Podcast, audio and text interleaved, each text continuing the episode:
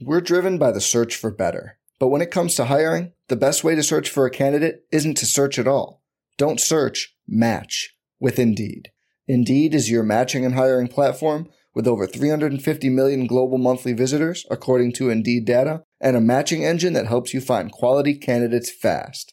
Leveraging over 140 million qualifications and preferences every day, Indeed's matching engine is constantly learning from your preferences. Join more than 3.5 million businesses worldwide that use Indeed to hire great talent fast. And listeners of this show will get a $75 sponsored job credit to get your jobs more visibility at Indeed.com slash BlueWire. Just go to Indeed.com slash BlueWire right now and support our show by saying you heard about Indeed on this podcast. Indeed.com slash BlueWire. Terms and conditions apply. Need to hire? You need Indeed. Fabulous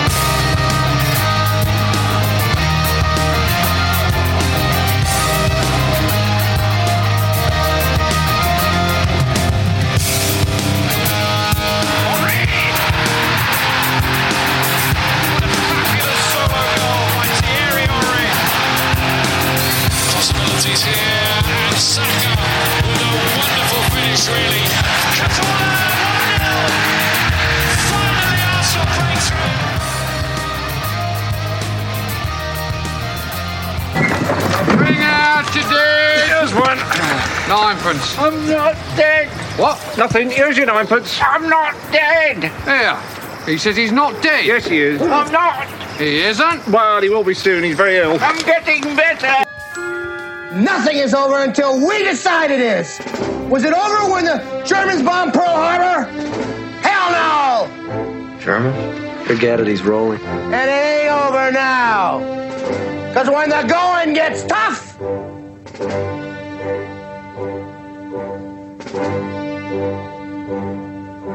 the toughs get going. Who's with me? Let's go! Come on! Ah! This is the Arsenal Vision post match podcast. My name is Elliot Smith. You can block me on Twitter, Yankee Gunner.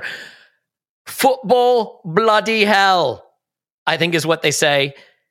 How, how does anybody survive as a football supporter? How do, how do you do it? How do you do it? I mean, we were certain it was over.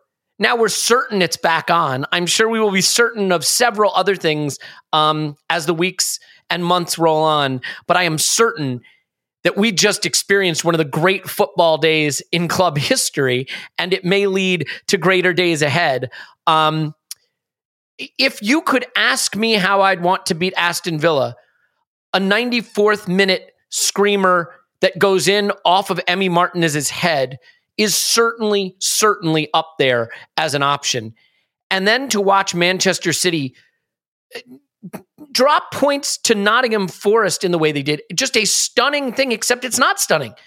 Because on the instant reaction, Paul said, and I quote, when it was at 1 0, at 1 0, could see this being a little weird. 80, 85th minute, sometime around there, Nottingham Forest get one, make it 1 1. 84th minute, they tied it up 1 1 and got the draw. So if you need the lottery numbers, Paul is your man. I will tell you that we are going to have a lot of fun with this. We'll obviously dive into the tactical components of it like we always do. Maybe we'll take the piss a little bit because that's part of the fun. But we are top of the league, say we are top of the league once again, rightfully so. And I cannot even begin to imagine how this is going to lift a, a, group that needed lifting. Let's say it needed lifting. And I, I think it is just fitting that the winning goal is scored essentially not just by Emi Martinez's head, but by the one signing we united as a fan base in supporting the one that we were we were all unified in our agreement that it was the one that was going to put us over the edge. So we'll talk about that much more with Paul. You can find him on Twitter at Pause My Pants. Pause. Woohoo! Do you have the lottery numbers for us? I do not. That was my one-off. Uh, all other you predictions. greedy are bastard! You're going to keep the lottery numbers to yourself. You can't split it among the tens of thousands of us listening right now. Come on. I man. don't believe in gambling, Elliot. Mm. Um, and uh, Tim's on Twitter. Tim's on Twitter at Stillmanator. Uh, hello, Tim. Hello there. Yeah, and uh, we do want to send our love to Clive. Not here now. Was on the instant reaction. Uh, did a, a, a, brilliant job with that. We'll be back with an, uh, a second half rewatch of the match this week, and plenty more to go along with that. So, um, yeah, we certainly wish Clive the best at the moment. Now, I think Tim, I kind of want to start just with the joy of it. I, I, we'll get into Yeah. the the how it played out and Trossard starting and you know, what was wrong in the first half, what was right in the second half. But like, I just want to get into all the little nooks and crannies of of Arteta making fun of the referee and the celebrations. And you were in the away end, so uh, on the joy scale, and you've you've experienced a lot of joy in the away end. Mm. How high up is this, and when, and why did it feel as massive as it did? Yeah, it, it was very, very high up. I mean, just on a on a personal um, point as well, I, I went with my wife. It was the first time we'd been able to go to a game together since our daughter was born. Um, we managed to leave her pictures. with. Yeah, yeah. Uh, I've got a sister who lives um, near Villa Park, so we left we left our daughter with her for the afternoon, um, and and we went together, and so that was that was all very nice. It didn't feel like it was going to be nice for a little while, um, but yeah, and the, one of the other things about Villa Park in particular, they moved the away end there about 15 years ago. It used to be so the the goal where we scored the winner, it used to be behind that goal, but they moved us off to the side about 15 years ago. And one of the the kind of great things about it is that like there's particularly in the lower tier there's a proper bundle and usually people end up on the pitch um, and and not just at Arsenal like any team that wins at Villa that that happens. Players run over to that corner and there's like there's just a massive massive pile on. So um there, there and, and obviously that happened um in abundance on this occasion. But I just think there were so many ingredients like you know, being in a funk, having a really bad first half, going behind twice, and everyone sitting there going, Do you know what? It, it reminded me of so many games. It reminded me quite a lot. There was a game when we won the league in 2002. We went to Everton and Sylvain Wiltor scored the winner with the most hilariously mishit volley in the world. and and I just remember the the limbs, as the kids say, uh, after that went in. and and but do you know what? It it kind of reminded. I, I- I don't think it's quite this significant, but it reminded me a lot of that Liverpool game in the unbeaten season where half time, 2 1 down. We've gone 1 0 down and we equalise, and you think, ah, here we go. And then we go 2 1 down, and it's 2 1 at half time, and we're in a funk. And you're talking to everyone at half time, and everyone's going, this could be free fall. Like, we, we can't even draw here. Like, e- even a draw is not really enough to like we need to kill the bad feeling that's what we need to do here we don't just need the points we're we're heading towards slump town and we need we need to make a very very sharp like 180 like donut in the road to get off it and so there were all those ingredients, all that relief, the Odegaard miss before the end, where you think, oh my God, is that it? Is that going to be it? Is that going to be the moment where it, it all fell away from us? And then the fact that it happens eventually in the 94th minute, the manner in which it happens, going in off Emi Martinez's head after all of his time wasting and stuff, it was all in front of us, it was all down our end.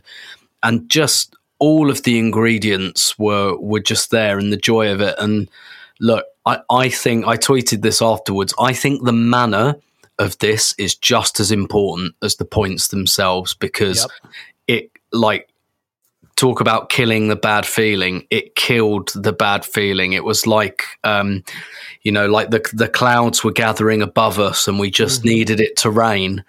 And you know you know when you just need that rain to clear the air and that's that's what it did um i think. And so i think honestly this is even better than if we'd have just gone to villa played reasonably well and won 2-0 i think we needed this adrenaline burst Yeah, look, let's be clear about something. If you are trailing in the second half and you need to come back and win, there is only one man you can call on. And we were very fortunate to be able to call on him. And the fact that he was there for us on that day, I don't think it can be overstated. Unai Emery, thank you. Thank you for your ability to throw away leads in a second half, to find a way to be absolutely battered in the second half of games with a lead. It was like he was playing Watford, only instead of Watford, he was playing Arsenal. It's really funny as well how he, he complained about that afterwards about they're wasting too much time, they sat back too much, and I was like, mm. That's what your teams always do, though. So clearly something's not getting through. But I, I just wanted to add a bit actually as well, just just as a kind is it of about his vest? Because I, I we could do a whole episode about that. I mean, that that really reminded me of the the Simpsons episode where Mr. Burns has the gorilla chest and he sings that brilliant song "See My Vest." Um, but like we, I think we got a corner just before the end, and like I kind of rate because you know the it was over at our side, and I, I went to raise my hand just as I kind of come on, and I realised I was shaking uncontrollably, like. That's how much of a release it was when we scored. Like the couple of minutes before we scored, I was in, I realized I was totally involuntarily shaking. That's how I felt. And I think that's how everyone else felt. Yeah, I mean, I- incredible stuff, and and I also have to love. I, I think it's a true quote. You see things on the internet that are apocryphal at times, and so I, I, I think this is right. Though I think Emery basically said, "I have no idea where em- why Emi Martinez went up for that corner." Like keepers never score from there. Does so? I love that. Like Martinez, just totally playing for himself, right? Like just totally playing for himself. It goes in off the back of his head, and then he decides to go up for the corner when his manager doesn't want him to. I loved everything about it. I love Martinelli celebrating before the goal. I said this on the instant reaction, but I think it bears repeating.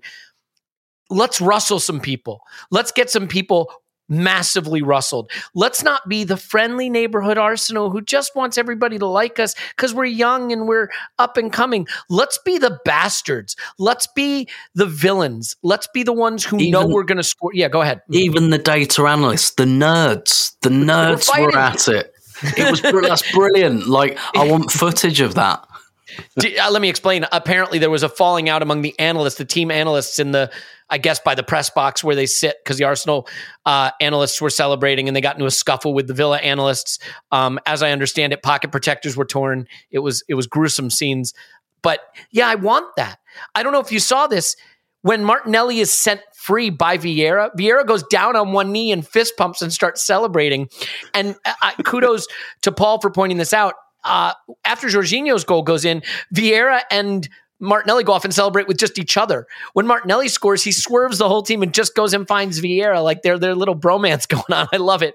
Um, and oh my gosh, the the, They're the like man pile. school trip. You know, there's way there's always a couple of uh, kids who are like really into hanging out with each other, and they're just having their own school trip together. They're just like the whole tail end of that game is Vieira and Martinelli having their little bromance. It's uh, Yeah, it's beautiful. I love Arteta doing the staying alive hand spin to mock the referee for the ball. The ball wasn't stopped. The ball, and, and it's funny because I fe- I was mocking the ref in my living room, and, and then they cut to Mikel, and he's mocking, and we're gonna have some great gifs of Mikel mocking referees this season. This one replaces the crossed arms, chin to the sky, kind of walk away one that he did earlier.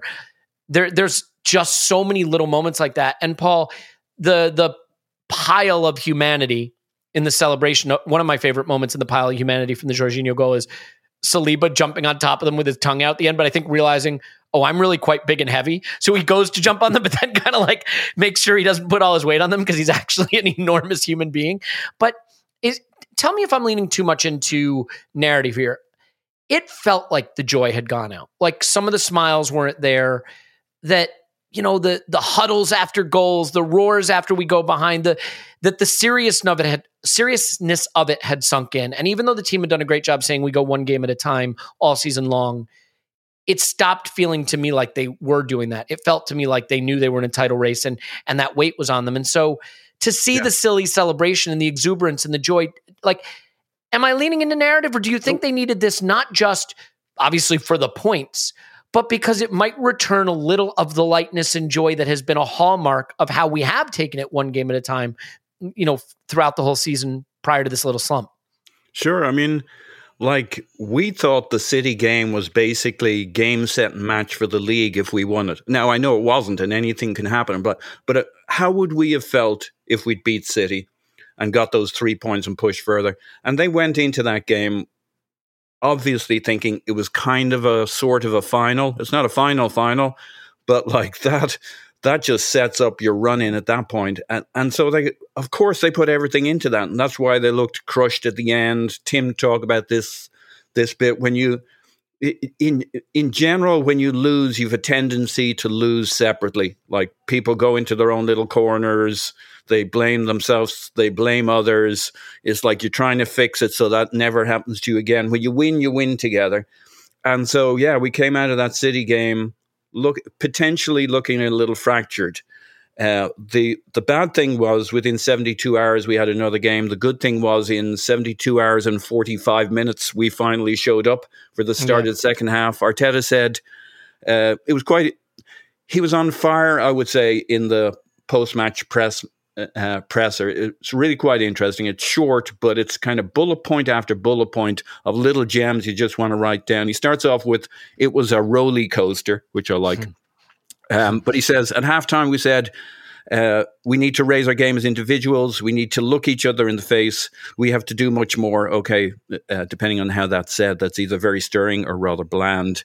And then he says, "You have to do it, and the moment is now." Now that's all very basic stuff. I could have said that, and they would have ignored me and thought, "Why doesn't he give them some tactical innovation Rightfully so, and some stirring words?"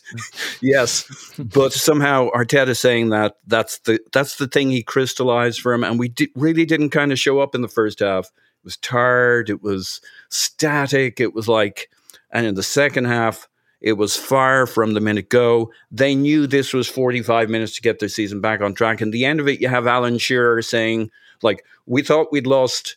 The team, the supporters, we thought we'd lost the pundits, the pundits, guys. He's- City haven't even played, and Shearer's well, maybe maybe it was after that. Shearer's saying, um, like, I think these guys will go on and win it. Now that doesn't buy you anything, but like in the look at the difference between the end of the City game, everybody's written us off, outside, inside the club. So of course this this was hugely deflating. Had we not do- done this against Villa, I think you can basically say, okay, well, all sorts of bets on the downside are open. Now, all sorts of bets on the upside. Well, one bet, one primary bet on the upside is way open. Yeah, there's a there's a thing you'll hear people say all the time when it comes to high wire acts. And as a former high wire walker myself, you know, Mm. this is the one piece of advice I always took. Don't look down. Mm. Don't look down. And it started to feel like we were looking down, right? Yeah. And and you lose this game. Are they going to finish behind United? Are they going to make top four? Suddenly you're right back where you don't want to be. After a season of being title, not just contenders, at times maybe favorites, no one had the appetite for let's just try to keep Champions League. I don't think the players could get up for that. I don't think the fans could get up for that. It would have been crushing, even though it would have been by far a meeting of expectations going into the season. That's not how the world works. You don't want to be looking down. And so, Tim, I don't know if I'm overstated. Oh, Paul, you want to jump in on that real quick? Yeah. So, do you still have your leotard? From the tightrope walking? Yeah, yeah, yeah. Uh, I did it in an Elvis suit, but you know, ev- everyone chooses their own their own uh, stuff because I did it in Vegas, obviously. Um, I don't know why I said that, but I just wanted to get the expression "don't look down" into the pod, and now look at where we are. Uh, uh, Tim, I guess like. Do, I feel that this was existential in that respect, right? It, it felt like 45 minutes that went from we're going to now get dragged into this looking down, worrying about staying top four is a collapse on narrative to uh, especially with the outcome of the city game being right back there with the title in our hands and it was always in our hands factually speaking you know it, it wasn't that wasn't going to change but i really do think that psychologically this shift is immense for the players to be able to really take the bull by the horns in a title race as opposed to starting to look down and think about where you know where the bottom might be A hundred percent. And one of my frustrations, particularly at half time, I was thinking, like, how have you got into this? There's so much of the season to go. And like, how have you got yourselves into the mental space where you seem to just think this is over or it's spiraling? Like, there's a long way to go. There's a lot of football to be played. We're like not even we're not even two thirds, I think, through the season yet. Um, and it's like, like, come on, like it's February. Like you can't let this happen to you in February, otherwise, like you're really, really.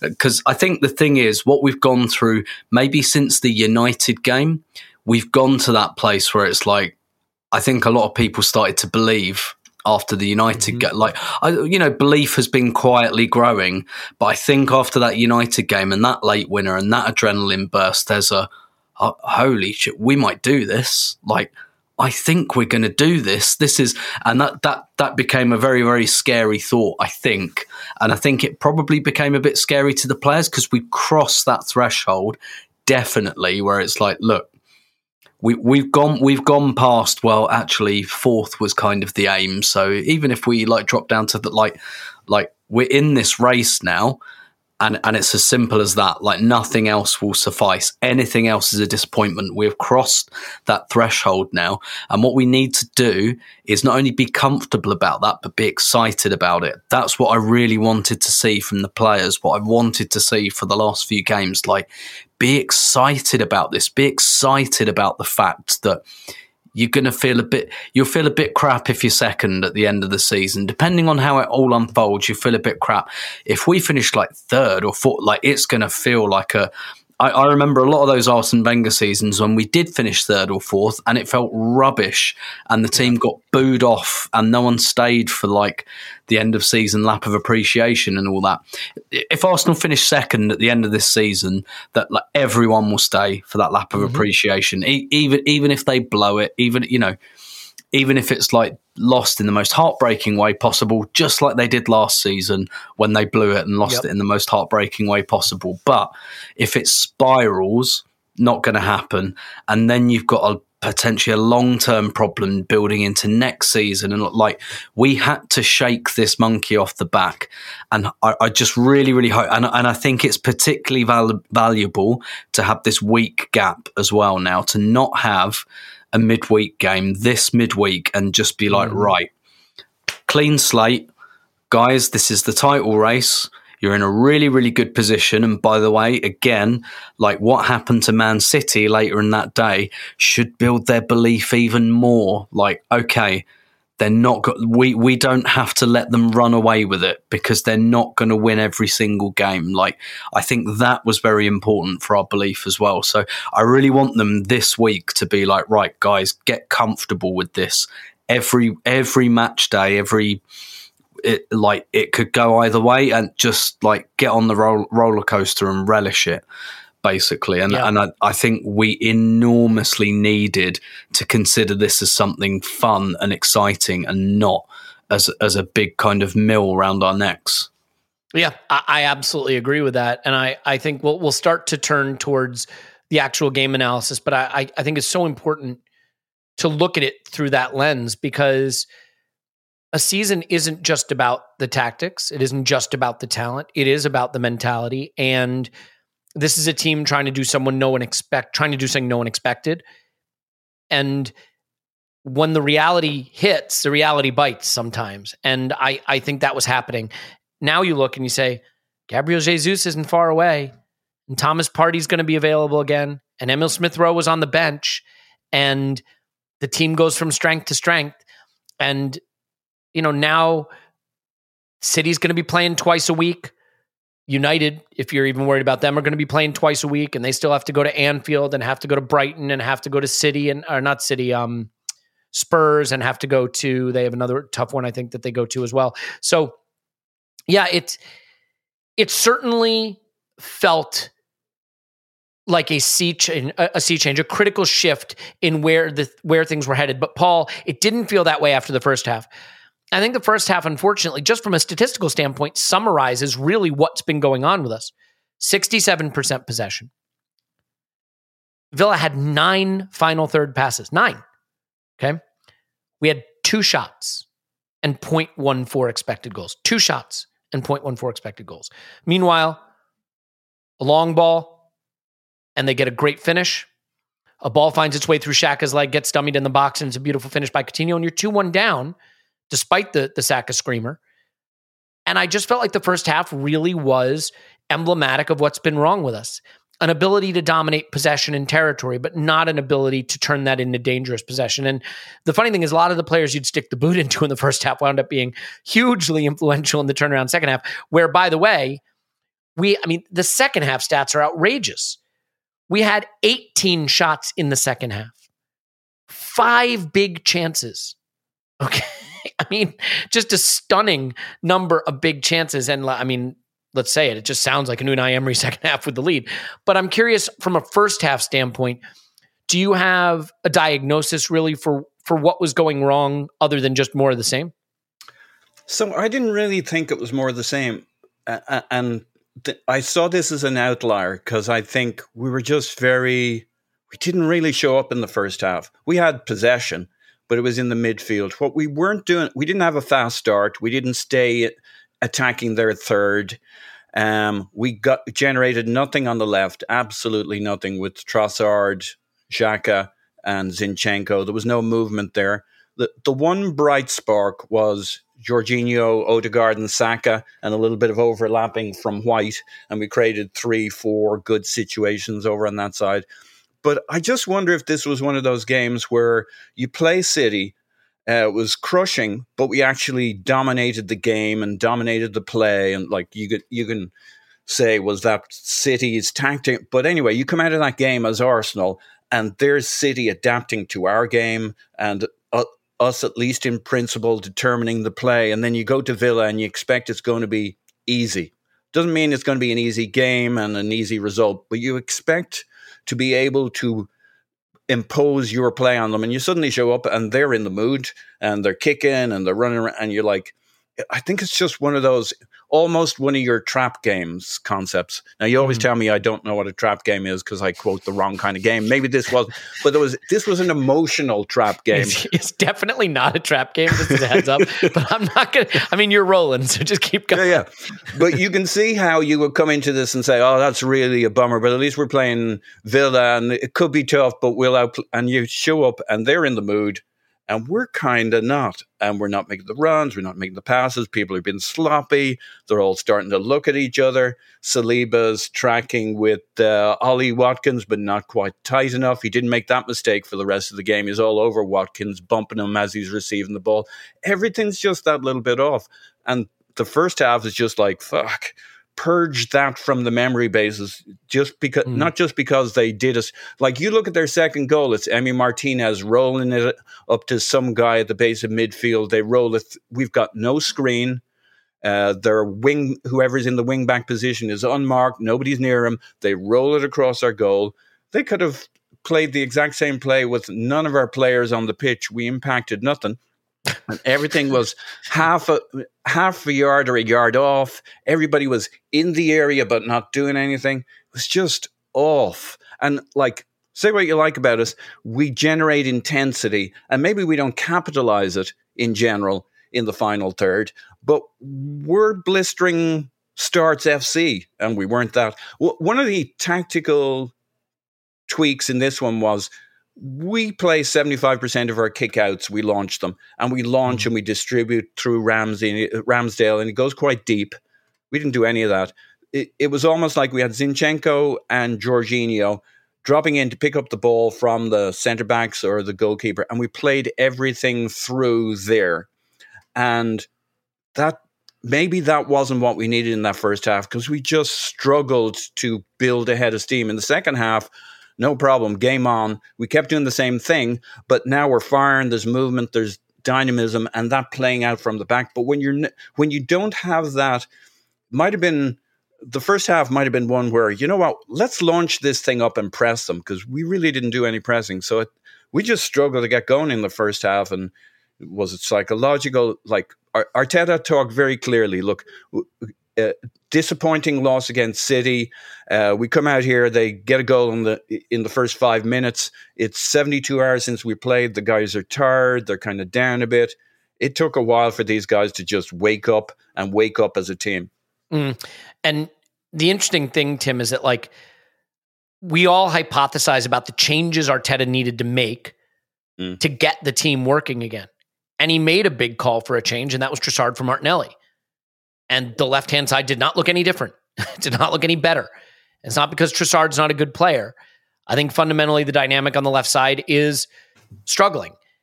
And there's a lot of people that are going to point to a lot of players still.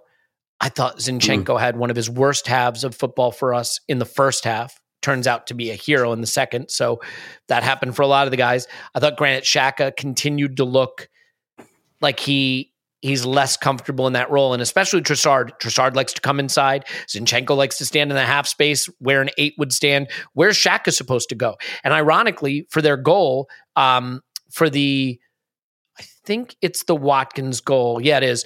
Um, Xhaka started trying to make a forward run. Zinchenko was out on the touchline. You never see that layout. And there was a reason you don't see it because when Zinchenko loses it, there's no one protecting the back area, and Watkins runs in on Saliba, and it all goes from there. But so for the first half, I, I think it's fair to say, and, and there are going to be people that point to Eddie and Nketiah as well, by the way, who I thought had a really poor Mm. first half. Mhm. So now that we've seen the Trossard start thing, and it didn't change the left hand side. Are you getting any closer to diagnosing that? Like, is this feel good win enough to say we're back, forget everything? Or is that first half enough to still have you saying, uh, we might still need to do some tweaks because we're not getting enough from that left side of the pitch? Yeah, yeah, yeah. So yeah, the the left side didn't didn't fire. Um, It's Mm-hmm. fair to say.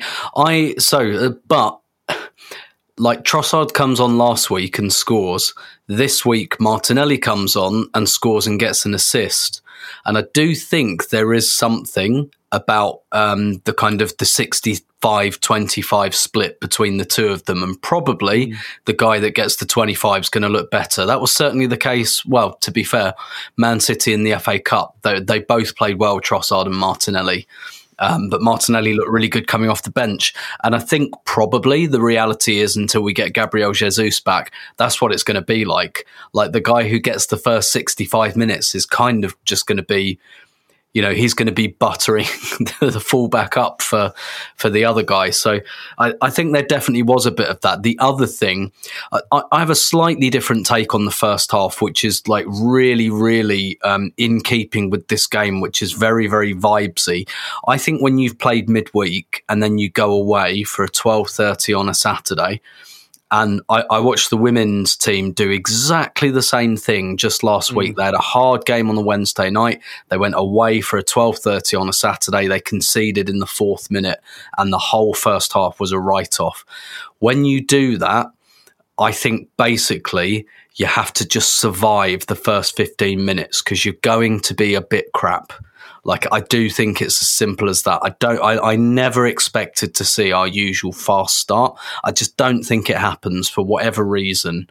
Um, and it doesn't really happen for any team. So what you want in that first 15, you want it to be boring, basically, at best and we conceded and that's like that's a hell of a hole to go in and i think at the risk of this analysis just being um, they scored we scored they scored That I think what happened, just to be fair. yeah, yeah.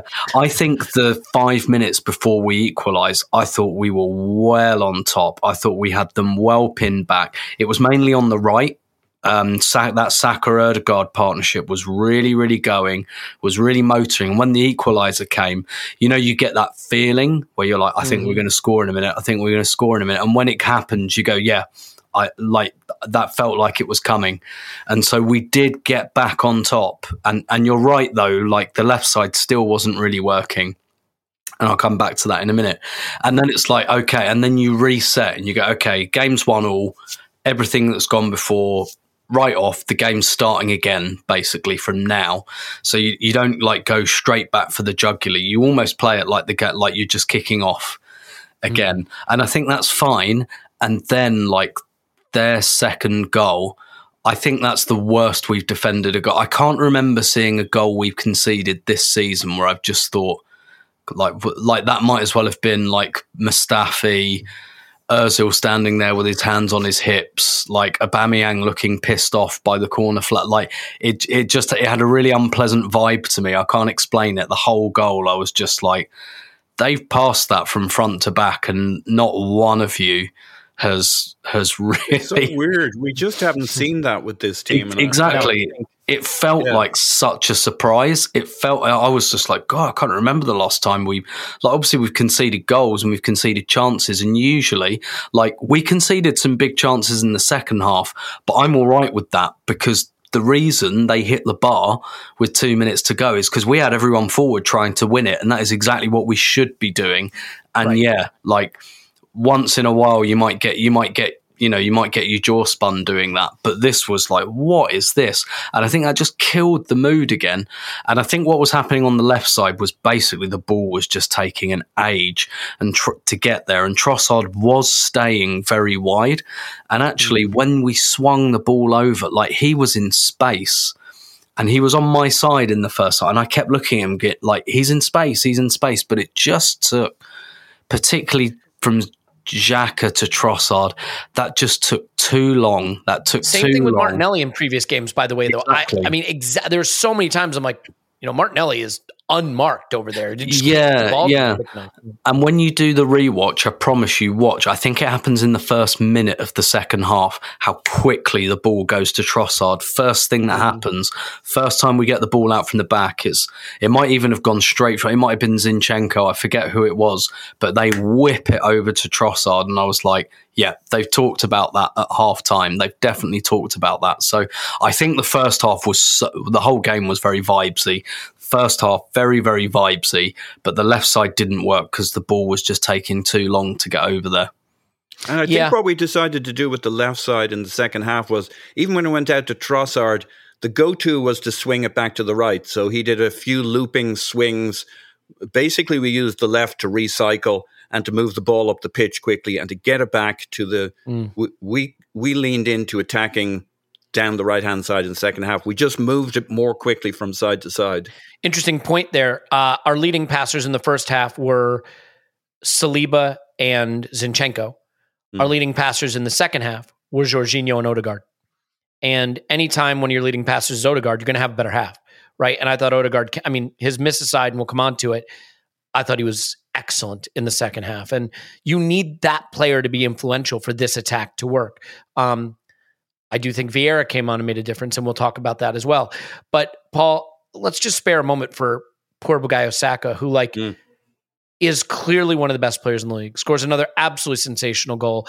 His strength to win Jorginho's scooped pass and create the goal mouth scramble that leads to the corner is the corner that Zinchenko scores. Um, but he's just being kicked to pieces. Mm. And I'm not trying to make this a refereeing conversation. Boring. We've been there. We've done that. It's more just there's no protection for this player at all.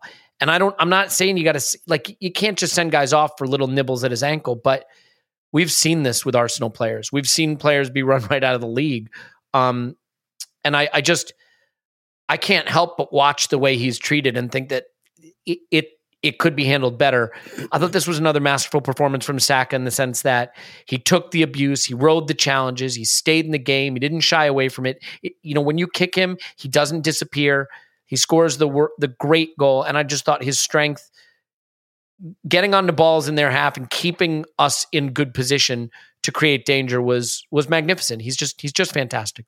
Yeah, he's fantastic. And he certainly had a period in this game where he was basically limping. I think on their second goal, Arteta called out that basically Saka was injured for that goal, which explains why mm-hmm. we'd no screen, why they played it through the centre of us, why there was a, basically a wing back standing on his own with White wondering which one of these three bastards is he's going to cover it, and why White gets done on his on his uh, his inside.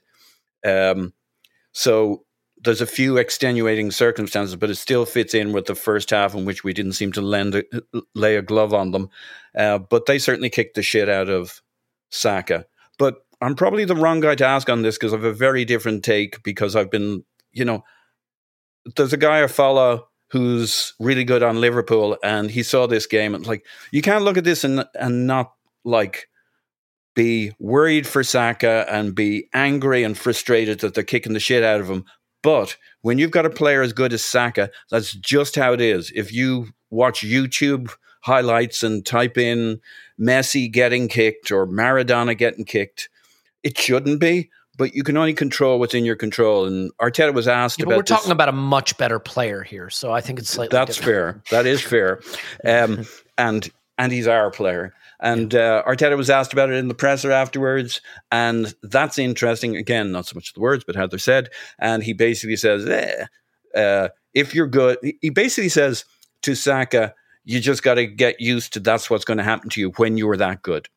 That's just the way it is. It doesn't matter if you're. But if you do give yellows for yellow, like like let's go back to Wednesday. if Yeah. Bernardo Silva gets yellows for cynical challenges earlier, Mhm. you can't kick the crap out of him as much as you, like it just changes things. And I do think that sending a different person to go kick him, referees can say, hey, one, two, three, four, five, you know what? I'm picking you. You're getting the, the yellow card. Like you can. We have seen that done, and I, for some reason, it does not happen with him. And I hate I- to play the tribalism card, but like I've seen Harry Kane, get, you know, get defenders on a yellow for deigning to tackle him. Like it just, it does feel like So and I, I think it's because he's the sweet, nice boy who rode the inflatable unicorn. Like there's something about his persona. That's why I love the flashpoint with Coutinho. I think it's the first time I've really seen Saka get up and go after someone, and I like that because he he can't continue to just be the sweet little boy that you know who, who was it one of the one of the players interviewed. Oh, if my sister brought him home, I'd be so happy. Like, nah, screw that. Yeah. He's one of the best players in the league. He needs to be refereed that way. You know. Uh, so, like, all right, I'm only halfway there. So the other half of this is Sorry. look, Saka steps on Moreno's ankle on 38 minutes. Mhm. Um, This is a battle. And while you make absolutely valid points, you're really asking for ref- for football to be refereed differently than it has been for decades and beyond. I mean, it used to be far more vicious. This is the good version of it. So the Yeah, guy that's true. follows the Liverpool supporter. He said, he, like, and he's not partisan in that sense. He says that's the shit that happens to Salah every week. If Mm. you're a wing, if you're that kind of attacking winger that all the play goes around, I'm sorry, you're just going to get kicked. And what was Arteta's reaction? He basically said, "I'm sorry, he's just going to get kicked." Uh, Now that's that's a whole different discussion. To should he be? Should we work the referees? But as supporters, there's no point. Like we can't get super precious. We should do the things you can do as Arsenal Football Club. He said we will reach reach out to them if we see something inappropriate. In brackets, he didn't see anything appropriate. This is football. He's going to get kicked. Uh, Saka has basically never been injured. He's always been kicked. So we have two things going on. We're like, oh my god, he might he might damage himself. Well, uh, he takes a good kicking. That's the bad news. And this is what it's going to be. And we can't be precious about it. And I think what Arteta is trying to say to him and the team in general is a kind of a stoic robustness, which is, guys, let's let's just focus on being so good that they want to kick you. This is what it is. You control what you can control. This is football. The boy's going to get kicked all the time. Yeah, no, that's that's fair. And I think Arteta's very, very keen not to build like a victim complex for the team or the player. Yeah. yeah, Basically. I'm, I'm sure in private he's seething like the rest of us, but publicly and to the player, he wants to present that kind of you know don't be a victim um, type thing, and I and I get that. I totally get that. I got think to. Um, Harry Kane's. Sorry, I, I think Harry Kane's a really interesting one, Elliot, because I think he's just playing a different game, which is he's playing the common foul me and give me a free kick because I want free kicks. And Saka is playing a totally different game. He doesn't want free kicks on the touchline where Harry Kane isn't. Harry Kane's central, so it's Yeah. very different. He wants the foul on the edge of the area. Saka Yeah. wants to carry the ball into the area from the touchline. He doesn't want a free kick at the halfway line. Messi but does not go down for free kicks because they're not. He's going to hurt you far more in the, his next Yeah. phase of play. so point. there's a different thing going on there. I think. I, I think I do think that there are yellow card fouls that aren't given to Saka, but sure. may- of course I do. I'm an Arsenal fan. I think like Bruno, like I said, uh, uh, Bernardo Bern- Bernardo Silva on on Wednesday was a good example. But and Sure. anyway, it's beside the point. Um, Tim, I'm going to give you the hard question here. I think, and, and then we're going to turn the ship to the second half and go over all the stuff that went really well and and all the things to smile about again as we started with. But I have this as another game that was a little bit of a difficult one for both Eddie and Xhaka. Now, the irony is, Eddie brilliantly, brilliantly presses and steals on 76 minutes, cuts it back to Odegaard. And if that goes in, you say, wow, how did Eddie have the gas in the tank 76 minutes in to make that press, to make that steal, to make that pass? It's perfectly executed. And by the way, his header, it's a phenomenal leap. It's the one, um, it's on 56 minutes. It's the one off the bar. He leaps beautiful. I mean, he hangs in the air. I don't think he can do much more than that. So I, I want to be cognizant. But I was looking at his stats, and this is pretty wild. Eddie Nketiah, in terms of his expected goals is, per 90, is right there with Jesus. I think he's a little higher even. His expected assists per 90, 0.03. Jesus, I think, is like 0.21 or something. He's one of the best forwards at hmm. it. And by the way, scoring goals matters. And when Eddie scores goals, we all shut up and no one cares. And by the way, he had a massive assist opportunity in this game. So don't get me wrong. But I still do think functionally as an attack in linking play, having a focal point to shift the point of attack, one twos on the edge of the area. It's not his strong suit, and it, and and right. that's fair. The difference though is Eddie is the backup striker doing the best he can in his way. Granit Xhaka is the starting left eight, so there's slightly different conversations because the question is. Should our backup striker be better or should we shift our backup striker? Well, our starting striker is about to get fit again. The question on the left eight, I think, is a more pressing one in the sense because you do have a 30 year old player playing every three days in a position that's not necessarily natural to him and and maybe a little redundantly, if that's a word, with the guy playing left back who's standing in a lot of positions that he wants to stand in. So I'm curious, both with Eddie and Xhaka, if you see those as the next areas the manager might cast his eye on. It's, I mean, it's wild. Eddie is playing 90 minutes every game. It's a lot of football for him. But Vieira is coming on for Xhaka. And that at least tells you that the manager sees when I need a goal, if I need a little more attacking intent, that's a swap in my mind. I just wonder if that's a swap that might be in his mind as a swap from the start. Um, and I'm curious how you see those two positions playing out, at mm. least over the next few weeks. Yeah, yeah. Um, like you say, it, it keeps happening now. Um, mm-hmm. Xhaka coming off, and, and that's what was happening with Trossard and Martinelli. And sure enough, yep. Trossard starts this game. So it, it, you can see the third game running, right? For the Vieira Xhaka swap, I think. Yeah. Yeah, exactly. So you can see the kind of the cogs turning there, definitely.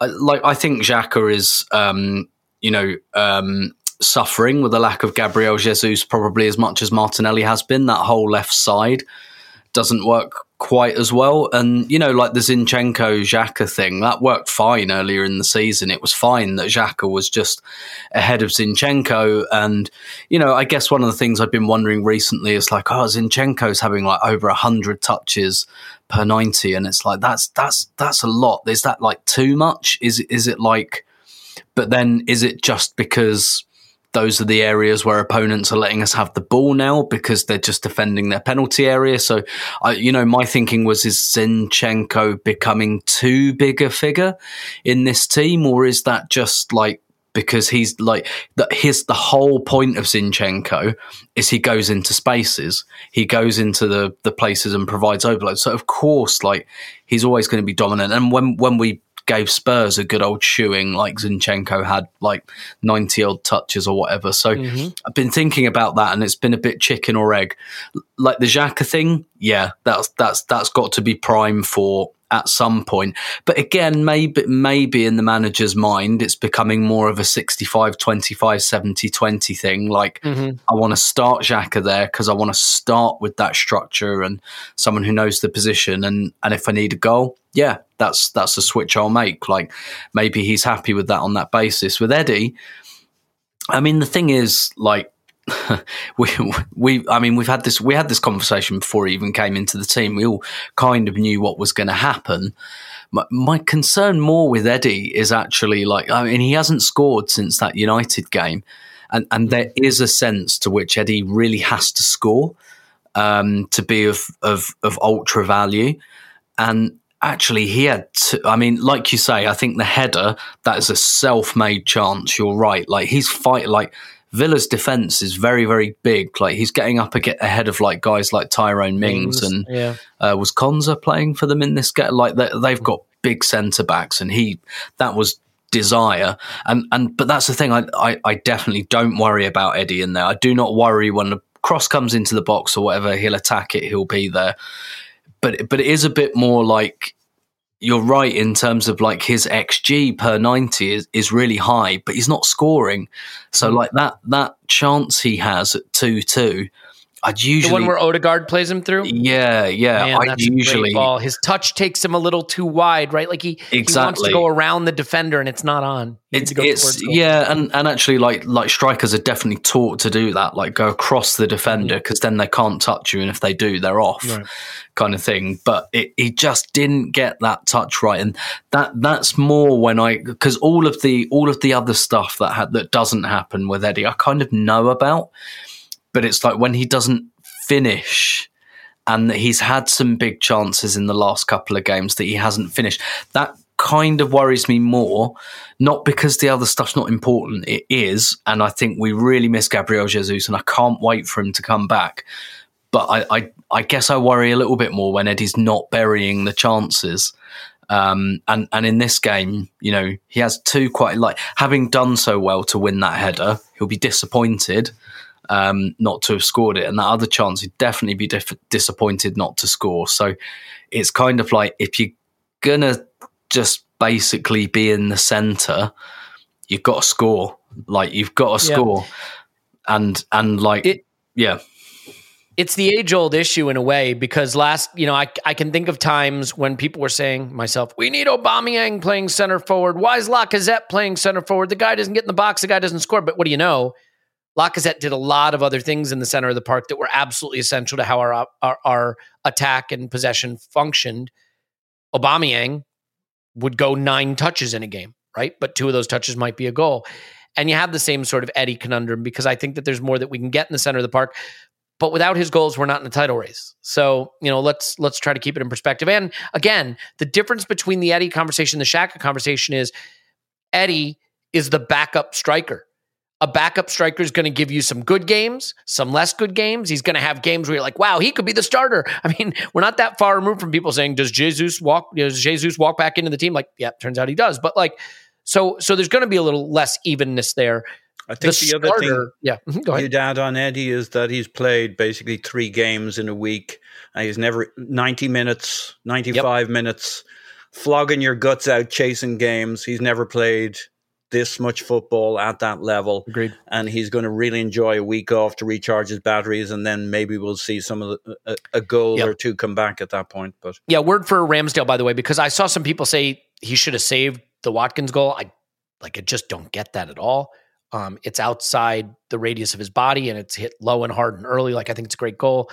Um, I don't think he can save either of them, but he sure as hell could get beaten by Leon Bailey and doesn't. That is a sensational save.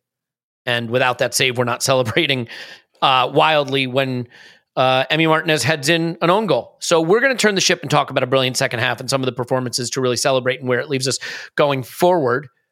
But one of the things we need to talk about is how you watch the game. How do you watch match of the day? Finally, you want to watch match of the day, right? Well, if you're not in England, you can't because you can't watch match of the day. Or if you want to watch US Netflix or Australian Netflix, you want to watch this, that, or the other thing. You know how you do it with a VPN? You should just be using a VPN. The fact is, with the way the internet is right now, you should be thinking about privacy. You should be thinking about you know being secure on the internet and you should be thinking about browsing in the region that you want to browse in and the place to do that the way to do that is with nordvpn i have been using nordvpn for a very very very long time keeps what you browse private keeps where you browse private you want to watch match of the day and you're not in the uk or you want to watch us netflix and you're not in the go for it.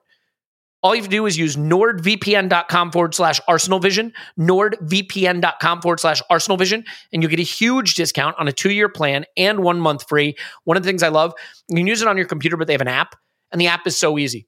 You literally just say what region you want to be in and it turns on. So like you can open the app tap like london or tap chicago or tap australia or you know tap wherever you want to be and it browses like you're in that region and it gives you full security privacy, confidence in what you're browsing. There's also a lot of protection against virus threat, threat protection. If there's malware being downloaded to your device, um, intrusions from a website that you're visiting, there's just no reason right now to browse the internet without a VPN. Like it's crazy to, to use the internet without a VPN. So go for it. NordVPN.com forward slash Arsenal Vision.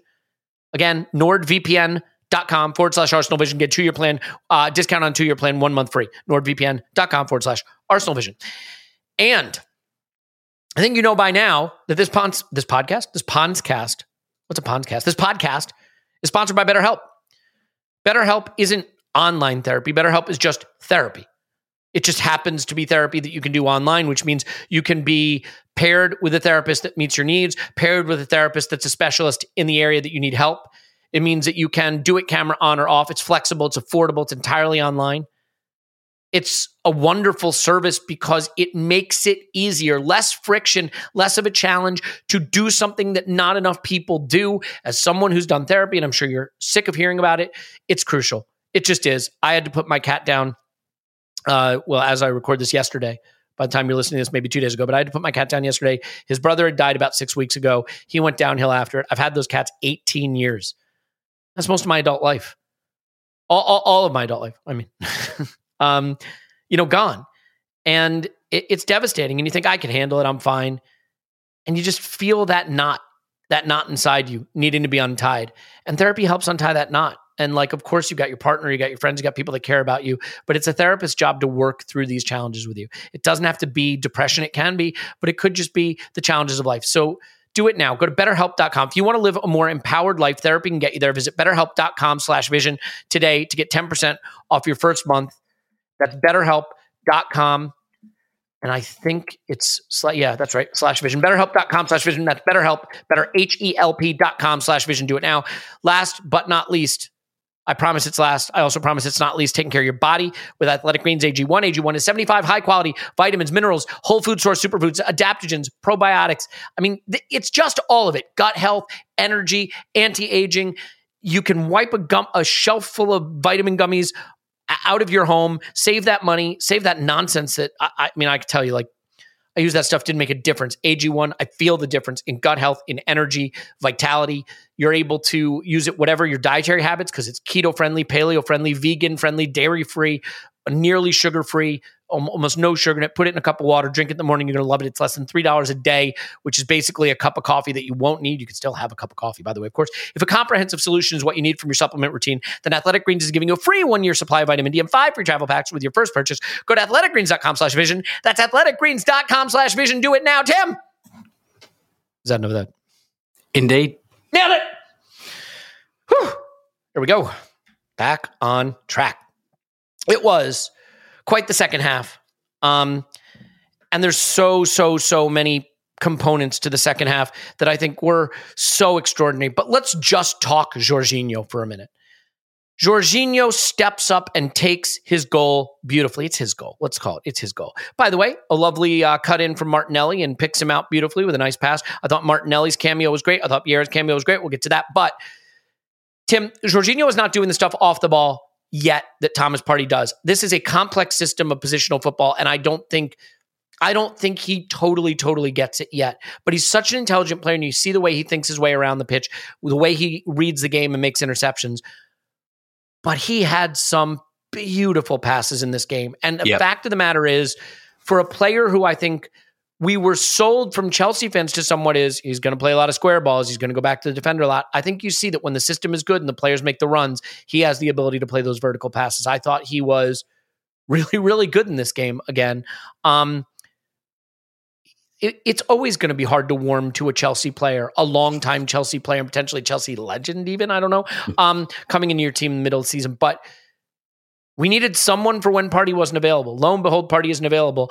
I don't know that anyone we would have bought in January would have come in and looked as at home doing what he's doing. So I, I think huge credit to the club for pivoting to this because they could have done nothing. They Mhm. absolutely could have done nothing. And we wouldn't be where we are if we had done nothing, is my view. Um, how did you rate the Jorginho performance, uh, not just the beautiful strike to win the game? Yeah, excellent, genuinely excellent, and uh, and and I was saying that before the goal. Um, I, I thought he played really well against Man City. I didn't go as big on it because no one really wants to hear after you've lost three one about the defensive midfielder. um, I, I I think you're right. Like the he was the one who was not passing the ball slowly, um, and he's he's got he showed a real nice variety of pass in this game. They were spreading it out to the flanks. Uh, some lovely feet in tight situations as well, like little shuffles just to get out of pressure. Even But on he the had- first goal, Tim, I mean, it's him spinning around the box that pushes it to White, who clips it in.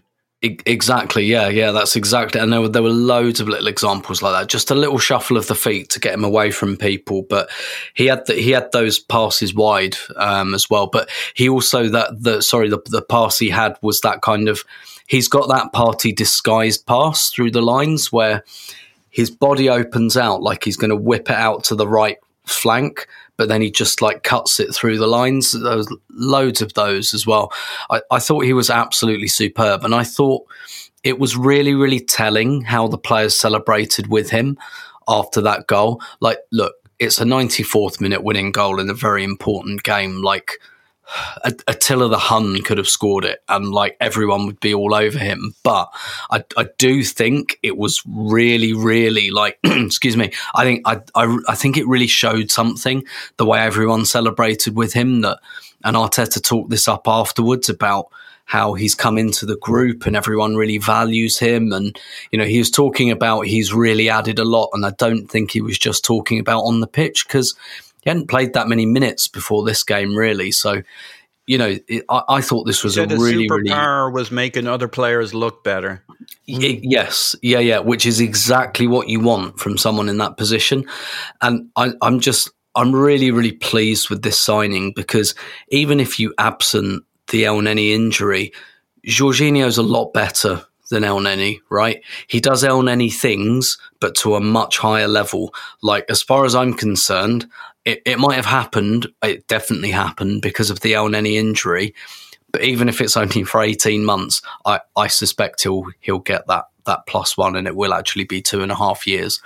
But like we've upgraded there, um, you know, regardless of Partey's absence or or whatnot. And and I think what we're showing that we can do there is perhaps like protect party um, a bit more, albeit he's he's already a very protected player because he doesn't really play cup games. But I think there's, you know, there's the kind of there's the potential for rotation, substitutions, blah blah blah. Like I think Jorginho is going to be a big player in this squad, and that doesn't mean he's going to play 90 minutes of every game, but I think he'll get minutes in most games, one way or another.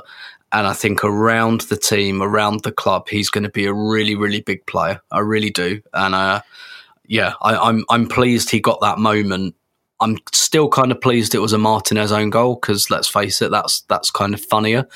Um, Way better, but it, but it, but it was nice to have that moment and and and for the supporters as well. Like you say, it's difficult to warm to a guy's been at Chelsea that long, but um, just to repeat something I tweeted, and this is absolutely true. When I was coming out the ground, there was a guy in a full leg brace on crutches and he was throwing his crutches up in the air, chanting Jorginho's name.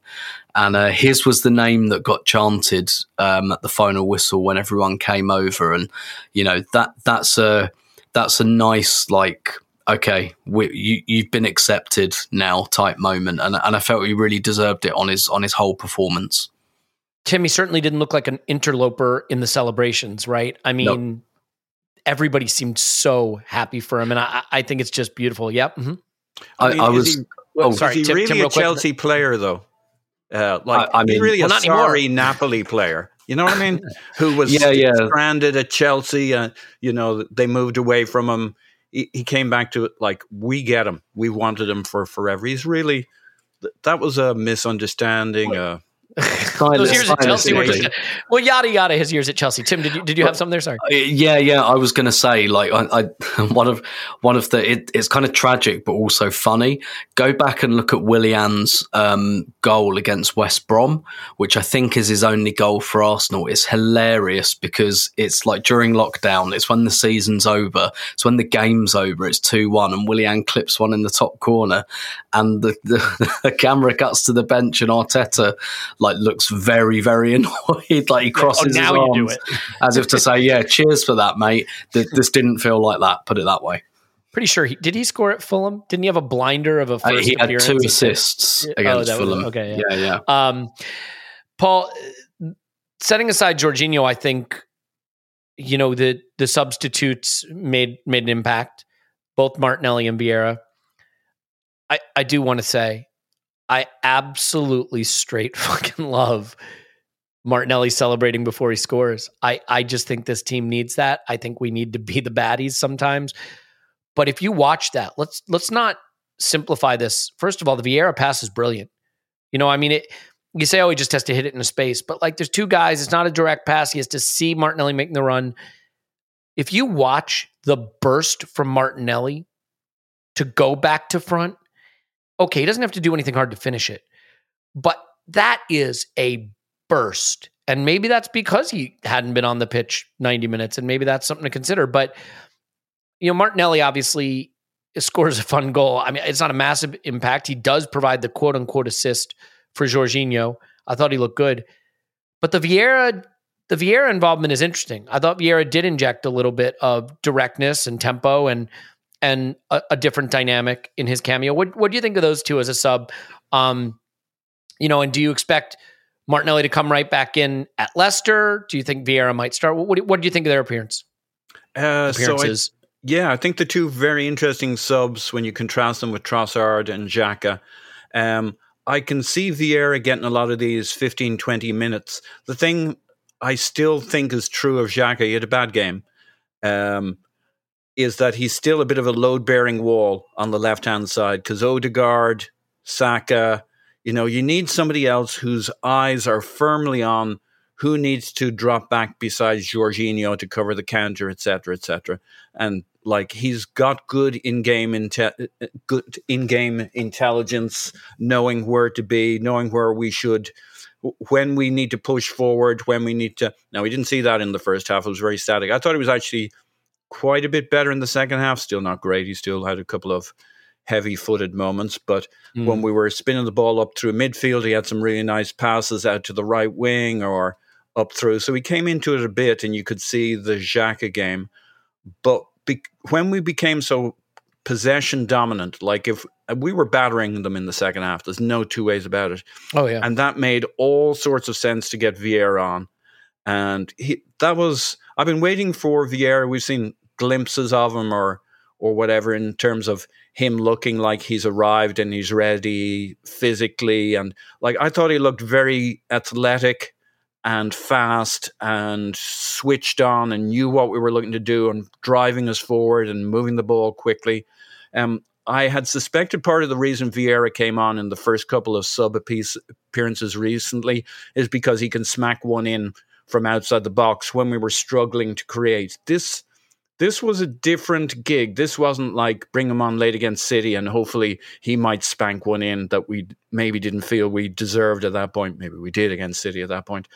But in this game, he was very much falling into the uh, Odegaard mirror, creating creating opportunities, uh, driving us forward. It wasn't just a oh shit, we need to go from somewhere, um, and pushed us on. I think the so he could start growing his his role and presence beyond oh we need to grab a goal late on and then the Trossard one is really interesting in that I didn't think Trossard struggled in the way Martinelli has struggled recently. I I thought he had a much worse game than Mart- Martinelli has had for us in recent times. Martinelli has the threat to run past, in behind, etc. And mm. I, I, didn't see that with Trossard. I, this this role of duplicate what Martinelli does doesn't really suit Trossard. I, I, like him a lot, but he needs the ability to float in into the the middle lane uh, or into the left eight position, and like he needs much more movement from the other two guys he's playing with. Martinelli, unless you double up against him, is going to kill you, and he's going to run past you, and we'll put him in behind. And I think there's just a lot more threat on the left eight, and you know, okay, he came in against harder legs when the game was in a better state for us to attack. But I definitely saw 65 minutes or whatever of Trossard getting nowhere but uh, in that far left role. I'd much ha- preferred to have Martinelli on the left. It was interesting uh, in the presser again. Uh, again, Arteta was right on it, but somebody asked him, uh, you know, having dropped Martinelli for this, and like Arteta's like, I didn't drop Martinelli. Mm. I'm like, he's played every game this season. He hasn't been dropped. He's played yeah. basically every minute. I've got the youngest front line uh, doing this stuff, 21 years old each. Like he needed a break. He's, he's not he's not dropped, man. I, I have to say, I, I thought it was an interesting celebration for Martinelli when he scored, though, because he points to the back, you know, the name on the back of the shirt. He gave it the don't forget the name celebration. You know, yeah, just a little yeah. reminder I'm still here, um, which is good. Again, like the guy's got so much attitude. You need attitude at the top level of the game. It's the same thing we're talking about with Saka. Let's not pretend these are nice boys. They're killers and they're out to get you. Um, Tim, I, I want to go through just a couple of moments, and then I, I do want to cover um, another sub thing because uh, Tommy came on for White again. I thought it was a bounce back game for White, except he does really, really poorly for their second goal. So, Mm. well, let's just do that now, and we'll go to the moments. What's your take on? I thought I, I thought White had a better game, but as I said, you cannot get beat inside that way. He gets drawn out to the touchline, then gets beaten inside. Yeah, he gambles, and and it's a mistake. Otherwise, though, I thought he was much livelier on the ball. He was much more influential. So I have it as a bit of a bounce back game for White. But to be fair, I thought Tomiyasu did really well when he came on, and he looks Mhm. like he's coming back into it now. That's rich, given that he was guilty of losing us the game against City, if you want to say it that way. So, do you have a thought on on right back? Because you could say White's been a bit ropey. Tomiyasu starts against City and and it winds up blowing up in Mikel's face, but then he comes on and looks good after White had been pretty decent um in this game. Where's where's your head at on the on the right back Yeah. situation right now? I, I felt this was much more like the last couple of weeks. I've been looking at Ben White and and it's been like yeah, you know, not bad by any means, but not not the level that I think he'd been at all season. Mm. Um, whereas this this like on the second goal, he he gambles and he gets it wrong. Like I think a lot of the time he gambles and gets it right. Yeah. And there is a part of me that's just willing to say, okay, all right, you got it wrong this time, but I know that one of the things that makes you really good is that you're proactive. You go and you try and step and you make the interception. I, hmm. I thought second half again, he was down my side in the second half. I thought he was really strong second half, and not least because Saka, Saka basically from about the 35th minute onwards was not was not right. And you could tell with the way he tried to connect with some shots that he was wincing when he was doing it, and he wouldn't, he couldn't quite like the way he finishes that first goal. We didn't see another shot like that because his ankle was was, I think, in a pretty bad place, and I think Ben White really took it down that side. And when you look at the fact that I think Saka still had a very, very good half, Odegaard had a really good like again, that right pod to me looked much, much better. When I take this game over the over the whole thing, I think we generated all of our threat in both halves down that side, and Ben White was a really, really big part of that. And I think one of the things is as well, I, I was in the lower tier um, for this game, so he was like much. It was all much closer to me. Much I was right next to that touchline, and sometimes things really strike you when you're in the stadium about the size of a player or the shape of a player. And Ben White is like, it, it's kind of difficult to explain, but he's like the perfect build for a defender, for a footballer, actually, for mm. an all round footballer. Like, he's really tall and he's really lean as well. So he's got like he's got that lovely like mixture of physicality and pace, but he's also got lovely soft feet as well. Like I think sometimes you get immune to how good some of these players are in tight spaces, and that's Ben White to me. Like the way he just like rolls the ball past players, the way he's able to keep it in tight situations and play those little one twos with Odegaard and Saka and those little flicks and getting defenders off balance. He's so, so strong at that. And I think we really saw that again in this game. We saw that, you know, to borrow your word, Elliot, we saw that joy, I think, back mm-hmm. in his game. We felt even there was even one point in the second half where he tried it too much. He tried to roll the ball through someone's legs for a nutmeg and it didn't quite come off. Mm. And, but but there, I, I remember that was right in front of me, and I was a bit like I should be angry about that, but I'm actually quite pleased to see you doing that because that to me says that you're like you're you're in that space. And yeah, like look, Paul's just put it in the chat, but like the the crosses were really good. You know, the cross that leads to the first goal. He's he's got that really nice kind of stand up um, kind of cross going for him. Was was it his cross for Nketiah that hit the bar? I can't remember Yep. who crossed that. Yeah, yeah. He also didn't he play a really good ball between center back and full back to I want to say it was to Saka and and he could Yes. Saka hit the cross. I think he hit a low hard cross instead of pulling it back and Yes, out, yeah, yeah, yeah. I I just felt like we got that like slightly arrogant Ben White back. I, I thought he was really good, but I think you're right. I think Tomiyasu made made a difference as well. When that sub first happened, I thought, well, I think Ben White's playing really well here, but Tomiyasu, I think if anything, was just able to give that. Okay, I can sprint at full tilt. Um, and and maybe because it's 75 minutes in, you can sprint at 95%, and and so it was all fine. Yeah. It's interesting too, guys. I feel like this has just been ignored. We had a World Cup. We had a World Cup in November and December. And we all knew it was going to be a big deal. And then it happened, and it was a big deal. And we act like it didn't happen. Think of the players that have struggled with form at some point in January and February. Would you say Saliba struggled with form? I'd say so. Ben White struggled with form, that's for sure. Would you say Granit Xhaka has not looked as good at left eight January, February? I think so. Would you say Martinelli had a bit of a dip in his form?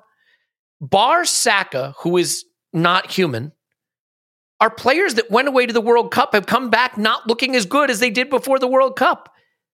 It's a huge disruption in the season. It's more games. It's a shift in mentality. It's a shift in preparation. Ben White, we know, went through something with the World Cup. We'll never know exactly what it is. He's, you know, he hasn't been at his imperious best. Like, it, it not hugely surprising that a mid-season World Cup had an impact on the players that went away to the World Cup. And it's just not talked about. And I kind of find it bizarre. And I'm not using it as an excuse.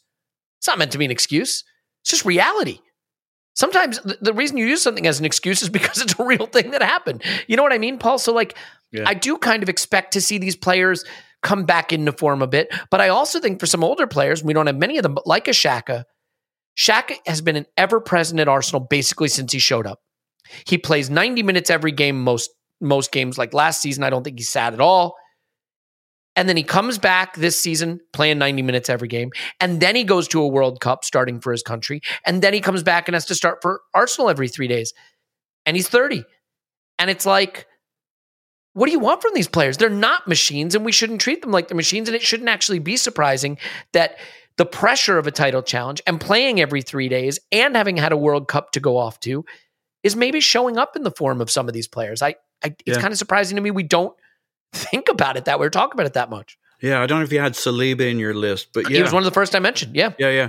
So, um, and like, it's not so much the minutes; it's the headspace, right? A couple of these players didn't play that much, but it's like you- they keep changing your world, especially as a younger player, right?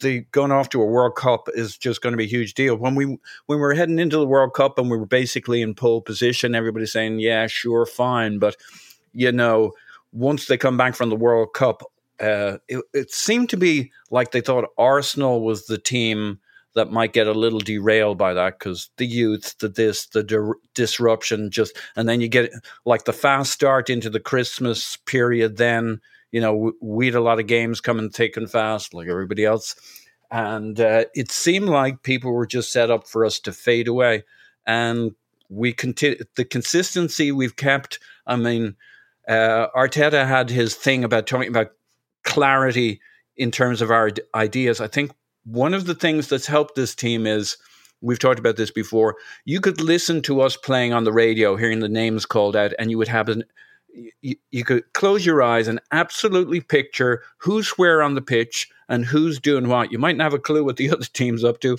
but you're gonna you could get out a piece of paper and sketch within a yard or two where Martinelli's going to be, where Saka's going to be, where Odegaard's going to be, where Partey's going to be, not on the pitch. Now where Jorginho is going to be. And you, you know, Jorginho plays for Party, you know where he's going to be on the pitch. And so um that's nice for us listening on the radio. It's perfect for a team coming back from the World Cup, knowing what their job is and knowing knowing themselves when they're like if you have them playing a different game each like did I play well? I don't know. Did I give the manager what he wanted? Well, if you're in uh, a tinker team, like Graham Potter team, where he's asking you to do something different for Brighton or who knows what's going on at Chelsea every week, probably not that easy to work out whether you're playing well unless your team's winning. Uh, these these players all know when they're on or off the level, when they're on or off the fitness. There's such clarity about how we play. There's such a template. Okay, a little variation from opponent to opponent, game to game. 3 mm-hmm. games in a week will throw you a little bit. But you have a very clear benchmark as to how you're doing. So does everybody in your team. So does the guy who's coming on for you at 70 minutes knows what you've been doing, what he needs to do to beat you, to supplement you, to complement what you've been doing. Um, I think the clarity of the way we play has been very helpful to this team, knowing where they're at and when they're falling off the pace. And like they come in the second half of this, everybody knows exactly what they weren't doing. Yeah. Yeah, I, and I don't think it's out of the question that we could start to see the team get a lot better as we get people back, but also as just that World Cup gets further in the rear view and and they're more into the Arsenal training. I think it's just gonna. I think it'll start to come back. Maybe that's wishful thinking, but uh, we'll see. I I want to talk about set pieces with you, Tim, just for a 2nd mm-hmm. You know, the one area where you really get to prepare for your opponent, but they get to prepare for you too is set pieces, right? Because they can look at how you approach set pieces. I think a big hallmark of our excellent start to the season was being phenomenal on set pieces, both uh, attacking and defensive set pieces, right? Offensive and defensive set pieces. That has not been the case, very much not the case in recent weeks. We conceded, I think our, our last three goals we conceded before City were on set pieces. We hadn't been scoring from them. I thought this game was a nice return to some form there. Zinchenko's goal is from a nice short corner routine. We had two really good short corner routines, I think, in this game, if I'm remembering correctly. Yeah, yeah, yeah. Um, Yep. Zinchenko's goal is brilliant, well taken, but it's a nice routine. I thought we defended corners well too. I mean, 96th minute, they get a corner. You're thinking the worst, and it winds up being the best. Um, but so, do you have any thought on? And people are saying, you know, what happened? You know, why are we doing these short corners, things like that? Well, for forever we were just going um, near post, right, low and flat to the near post, trying to get a flick on. It hasn't been working. Maybe teams sorted it out. Guess what? They have video. They can watch. They can figure out that's what we're trying to do and react to it. So we varied it a little bit. Um, I, I thought this was a bit of a return to form, more defensively than in attack, but we did score for one. So uh, on set pieces, your thought on how we handled corners and, and set pieces generally? Yeah, yeah, definitely. I think um, set pieces is one of those things where, like, there's, or at least there has been so much variance over the years because you see, like, really nuts stuff. Like, you know, someone will score 10 from set pieces one season, then zero the next season or something like that. Because as you like, it's, it's, you know, set pieces are like, I mean, they're called set pieces. they're like they're they're very much the only part of the game that is like not that yeah. dynamic. Yeah. yeah, Yeah. that has like a sense of choreograph to it. So yeah, to have like a couple of new routines, great. I mean, obviously, we probably can't ever use them again now. That's that's just you know when you see those really clever, like very unique free kicks or something like that. Oh, what was the one in the World Cup? Was it? Oh, who was it? Um, Oh, uh, it was Ne- Netherlands. Was- yeah, yeah, yeah. To Weghorst, wasn't it? Yeah, yeah, yeah. Yeah, Netherlands in like the last minute to Yeah, pull yeah. that off. But it, but like there, yeah. quite often when I see like a unique and it doesn't go in, I think, ah, I feel so sorry for you because you probably put loads and loads of work into that, and you can only do it once, and it's got to go in when you do it. Yeah. And so, and yeah, seeing that variance, great. But like, this is where set piece coaches earn their corn, right? Because can't use those again. Everyone's seen them, so you've got to keep coming up with new stuff. You've got to keep reinventing, and and and that's where someone like Nicolas Jover will will really make their money because once people know you're good at them, um, then you'll keep going. But I I think also what's interesting about this game is that you know a good a good like three of our goals are basically from the edge of the area. I mean, I guess Martinelli's is as well, but I'm not going to count that. But mm-hmm. they're all like from the edge of the area, and we talked about on on recent pods just the uptick in in kind of not long range shooting, but that shooting from round the D. And again, a big part of that would be because we've been playing deep defenses. But I, you know, I think like like Zinchenko's been taking shots, and we've been talking about that. But those weren't shots he was taking earlier in the season, and it, and it's again, it's difficult to put. Like Zinchenko doesn't strike me as someone who gets desperate, um, and so I do think that clearly they've been told not to take pot shots. But like smart shots from the edge of the area, where if you're playing a pack defense, like a shot is as good as a cross, right? Probably better because it's like you get a deflection somewhere, you might get a rebound.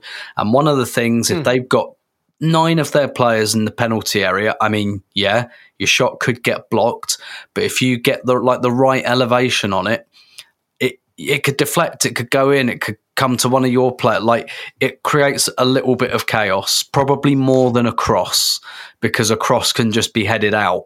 Uh, or if a cross becomes deflected, I mean, what happens? It probably just flies out for a throw in or a corner or something. So, you know, Jorginho's shot, Zinchenko's shot, both from very, very similar areas, hit in very similar ways.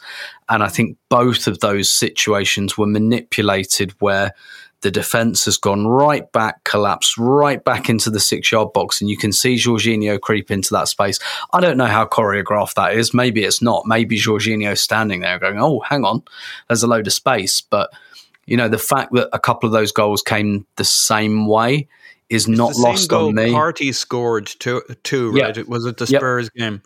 Yep, exactly. Yeah, yeah. We have. You're right. We have seen it. We have seen it against those. Twice. Partey's done it twice. Yeah, and and against Spurs, they said they worked on it because they were expecting Spurs to really sit back in numbers, and so having that kind of edge of the D kind of shot up your sleeve. And and by the way, when you got nine defenders in the way of the goalkeeper, maybe he sees it very late. You know, like that Zinchenko one from the corner.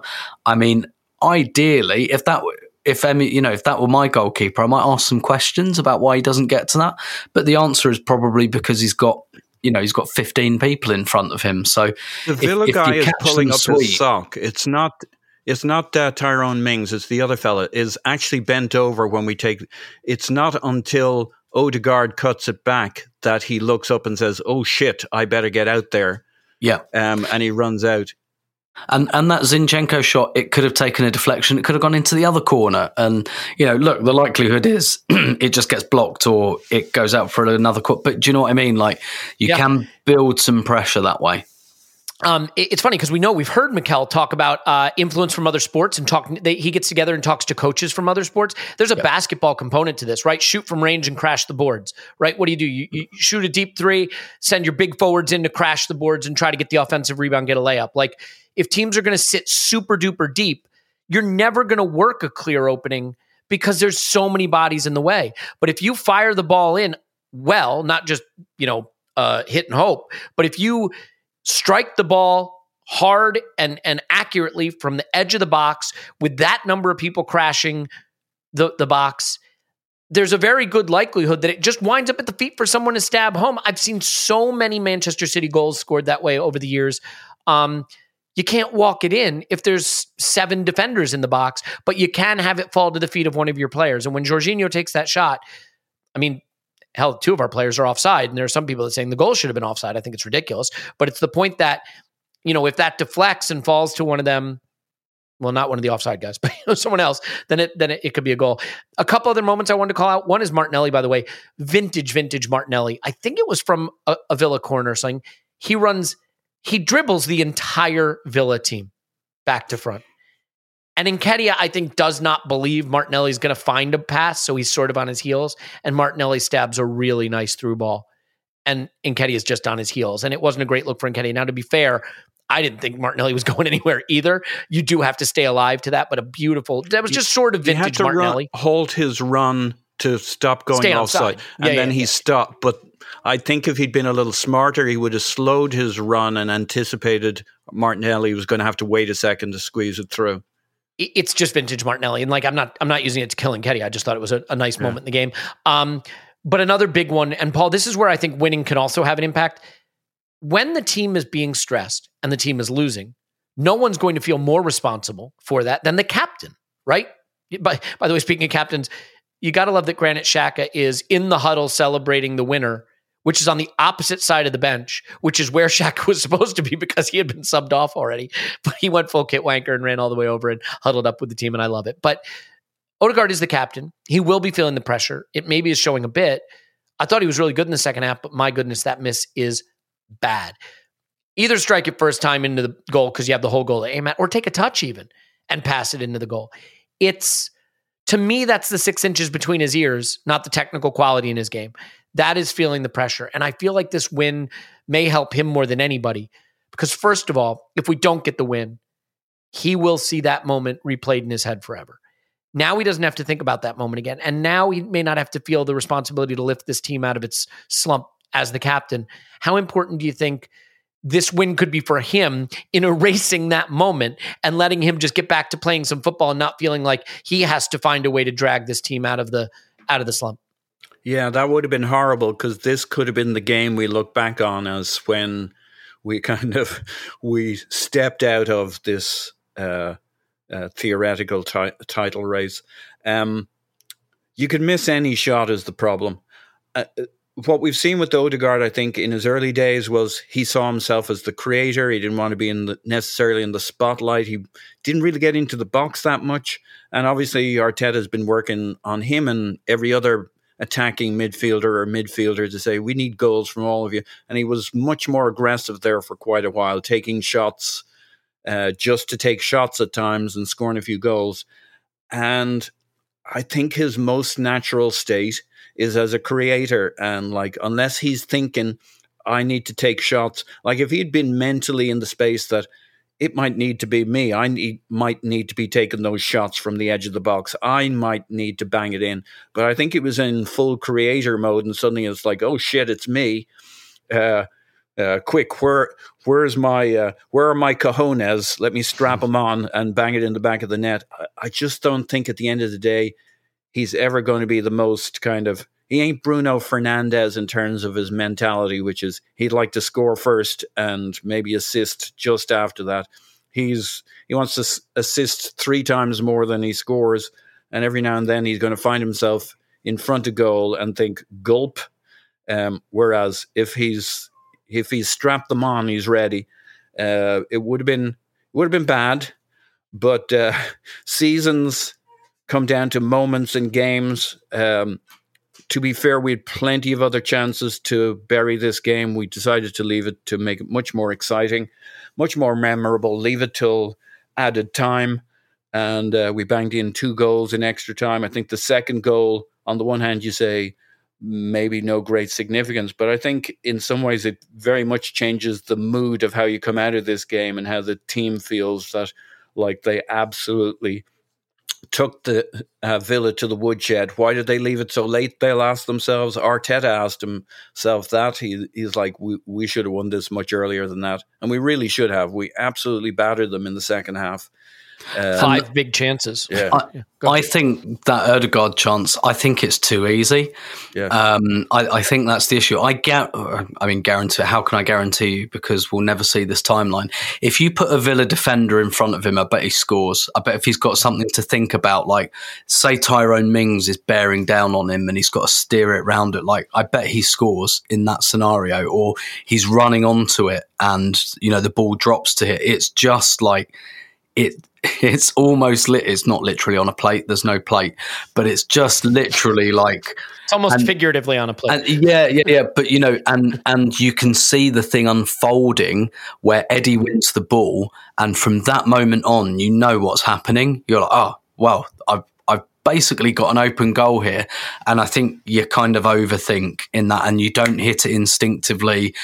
The, even if just for a millisecond, the enormity of it bears down. Do, do, you ever like? So I'm dyspraxic, right? So I get this a lot. Like I'm walking up the stairs and I think to myself, like that's an automatic action, right? But when you think about it, you're like, oh, hang on, one foot in front of the other, and you end up like stumbling or something mm-hmm. because you think about it. Whereas if you just, it's like breathing. You ever thought yeah, about breathing? Yeah, yeah, yeah. And you're like, like I'm breathing weird. Uh, did I, breathe in? Yeah, yeah, out? exactly, exactly.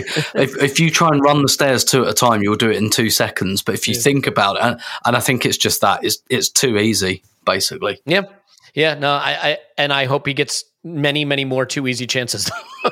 if I had yeah. to pick, um, yeah, and and like I said, I just think winning the game the way we did, it takes all of that off. It look, this is going to be a very fun, relaxed week at Colney. And the club needed it, the players needed it. And that doesn't mean it's going to be easy at Leicester. Although the one thing I will say is they might be the right kind of team for us because they carry a threat for sure. But man, they do not know how to mark and defend properly. Um, now I, I get it. United's a slightly different team because United like to counter, and that's not really what we like to do. But Leicester are not a team that can set up to be organized.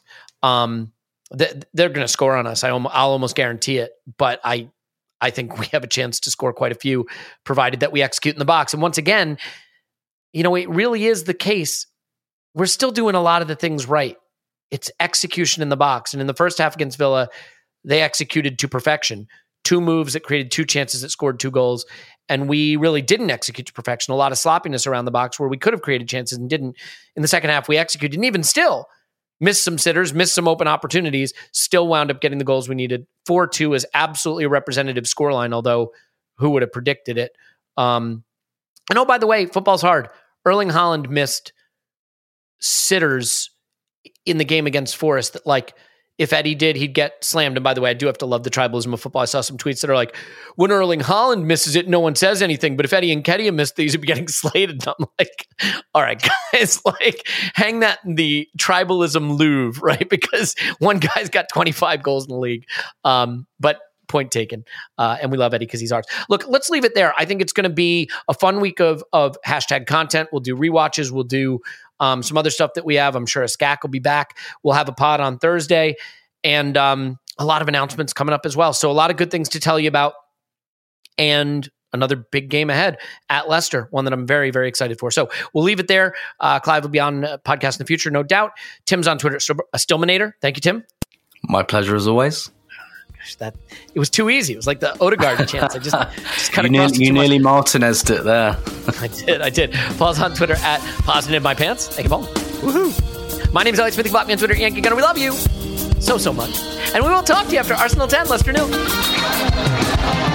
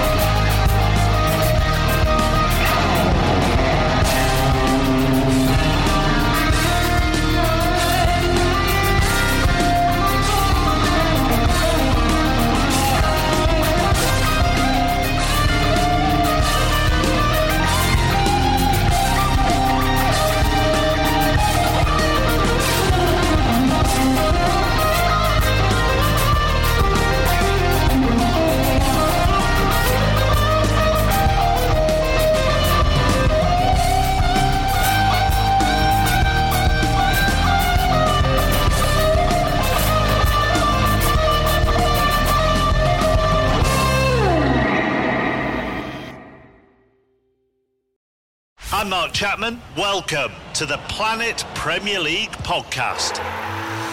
Each week, Cesc Fabregas, Nedum Onuoha, and myself talk all things Premier League. As a player, you don't have time to talk. No. You don't have time to make a plan. You just need to deal with wave after wave after wave. We watched Coach Carter, and he said, "Oh, afterwards, the game's just about doing this for your teammates." And I remember looking around halfway through the film, and half the squad was asleep.